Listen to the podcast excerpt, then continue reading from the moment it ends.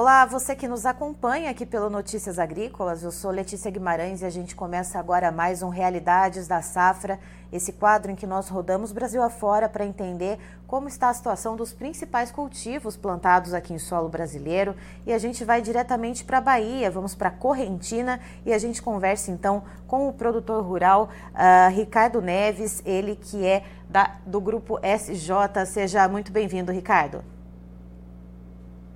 Bom dia, pessoal, tudo bem? Muito obrigado.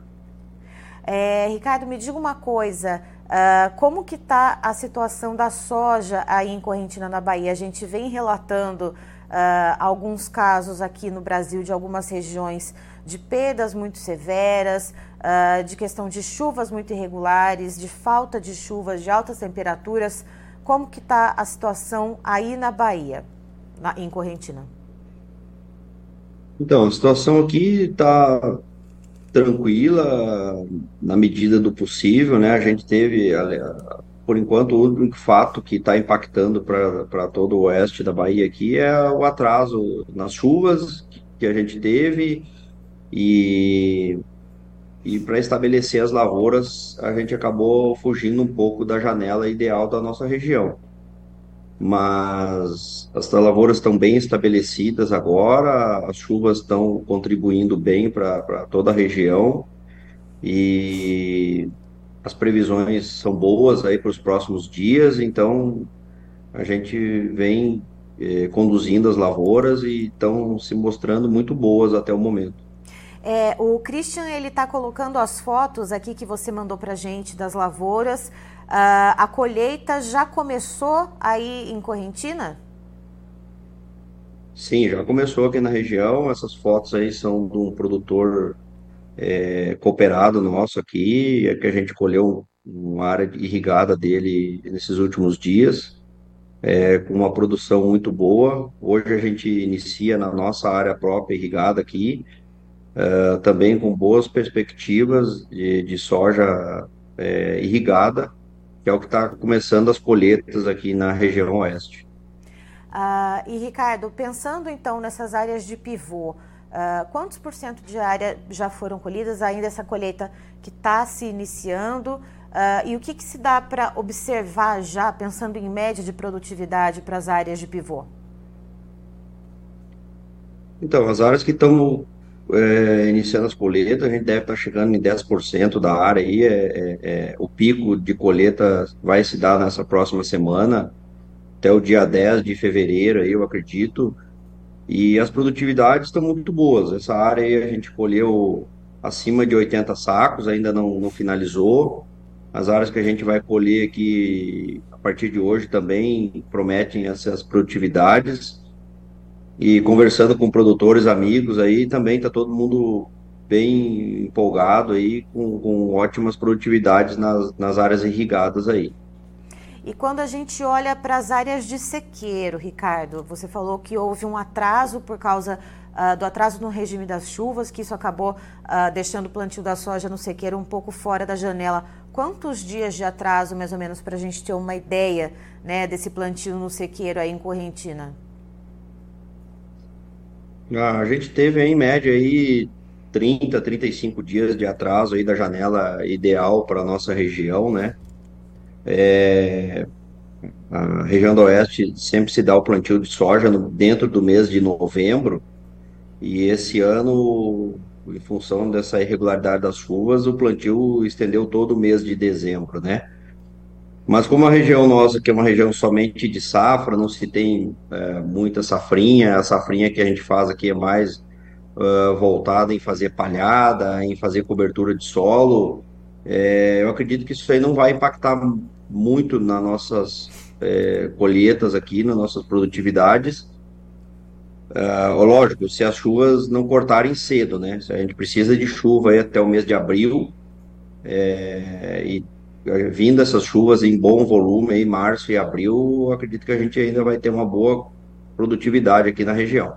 É isso que eu ia te perguntar, você falou da questão da produtividade, né? Se saiu tanto fora assim da janela ideal de plantio, cerca de 30 a 35 dias, uh, pode ser que essa soja que tenha sido plantada mais no final do mês de dezembro, por exemplo, ela peca um pouco do seu potencial produtivo justamente por ter sido plantada tão fora da janela? Acredito que não. Hoje em dia a gente tem cultivares de soja aí com genética muito boa, que aceitam essas, essas variações de, de janela de plantio. É, hoje a gente tem soja que se planta é, desde o Goiás aqui até o Maranhão é, e que, que entrega ótimas produtividades, aí, produtividade acima de 60 sacos, mesmo sendo plantadas é, fora da janela ideal. Então, eu acredito que a gente tem um bom potencial de produtividade. O fator que vai definir isso aí realmente vai ser as chuvas, né? Isso que vai definir. E como que tem sido o regime de chuvas por aí, Ricardo, desde então uh, da implantação dessas lavouras no sequeiro? É, depois do dia 20, 22 de dezembro, as chuvas voltaram aqui para a região. A gente teve boas chuvas, é, toda a região, pelo que eu sei, em bons volumes. É, essa semana a gente teve chuva no início da semana, também em bons volumes, então as chuvas estão bem regulares, estão boas, é, com bons volumes. Até segunda, terça-feira dessa semana, a gente recebeu boas chuvas aqui. E as previsões até o final do mês se mantêm com bons volumes e com boa distribuição de chuva aí para todo mundo. E aí, olhando para esse cenário, uh, já dá para estimar alguma média de produtividade para as áreas de sequeiro, por enquanto, apesar de ser ainda essas áreas ainda estarem em desenvolvimento? Eu acredito que se se manter um, uma regularidade das chuvas aí, a média de 60 sacos aí é bem tranquila para a gente atingir. Acredito que tem áreas até com mais potencial que isso. Mas como eu falei, o, as chuvas vão definir essa, essa produtividade, né? A gente precisa aí mais, para as primeiras áreas plantadas, a gente precisa ainda mais 30, 40 dias de chuva, né? É, as mais tardias, uns 60 dias, 70 dias de chuva irregulares, é, para se manter essa média aí de 60 sacos aí acima. E como que a gente está vendo uh, as porcentagens uh, quando a gente fala no desenvolvimento da soja, Ricardo, quantos por cento a gente vê em fase de floração, quantos por cento a gente vê em fase de desenvolvimento uh, vegetativo, quantos por cento a gente vê em fase de enchimento de grãos? tem é, essa ideia, essa, essa mensuração aí em Correntina? Então, as áreas de sequeiro hoje elas estão em estado vegetativo e algumas florando. Ainda enchimento de grão a gente acho que não iniciou, tá? Uhum. Uh, a gente teve um, uma, um alto índice de replantio na região, né? Se estima aí acima de 20% de replantio na região toda uh, nesse mês de, de, de dezembro aí. Então as lavouras ainda estão é, fase vegetativa é, é, e florando. Eu acredito aí que em torno aí de 50% aí já esteja florando é, e, e, estabelecendo é, estruturas e outra parte ainda está em estado vegetativo, tá? E olhando então para esse desenvolvimento das lavouras, né, com esse atraso e pensando uh, que, que o potencial de produtividade vai depender desse regime de chuvas. Como que o produtor ele está olhando para o viés de negociação, Ricardo? O produtor está travando algo de contratos antecipados? O produtor está olhando para isso ou ele está em compasso de espera, vendo se os preços da soja melhoram? Como que está essa dinâmica em Correntina? Primeiro, o produtor estava retraído aí em função de estabelecer lavoura, né? De saber se ia ter lavoura, se ia saber se ia ter produção, né? Então, o pessoal, o pessoal se manteve retraído em função disso aí. Os problemas climáticos que estavam sendo sinalizados com esse é, El Ninho eram bem duvidosos, né? Ninguém sabia o que ia acontecer, então o pessoal preferiu, acho, não fazer muita comercialização antecipada.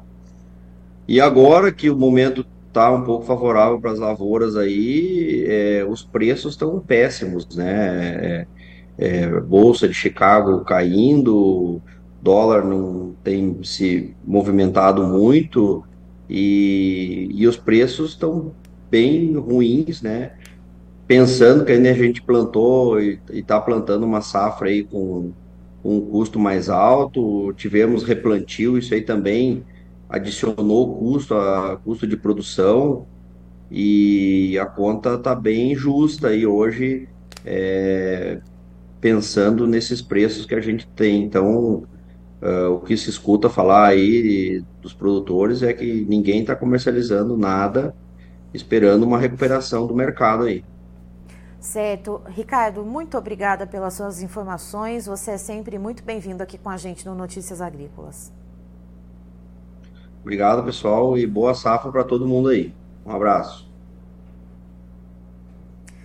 Tá, então estivemos com o Ricardo Neves do grupo SJ, lá de Correntina, na Bahia, falando um pouquinho sobre a safra de soja por lá. Essa semana teve início a colheita nas áreas de irrigação, nas áreas de pivô e com boas produtividades, por enquanto, uh, nessas uh, pequenas áreas que foram colhidas, em torno de 10%, um pouquinho menos, segundo o Ricardo. A produtividade média calculada em torno de 80 sacas por hectare.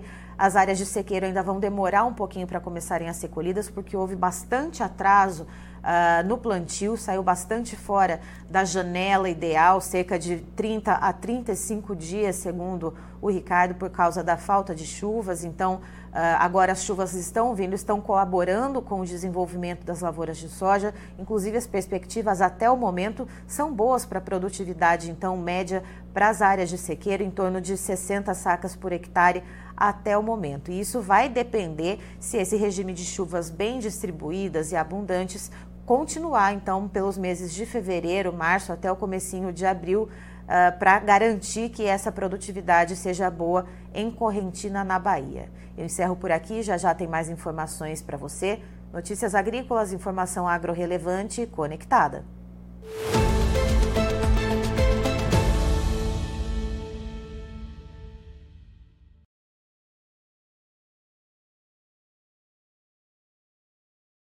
Participe das nossas mídias sociais no Facebook Notícias Agrícolas, no Instagram arroba Notícias Agrícolas e em nosso Twitter arroba Noteagri. E para assistir todos os vídeos, se inscreva no YouTube, na Twitch, no Notícias Agrícolas Oficial.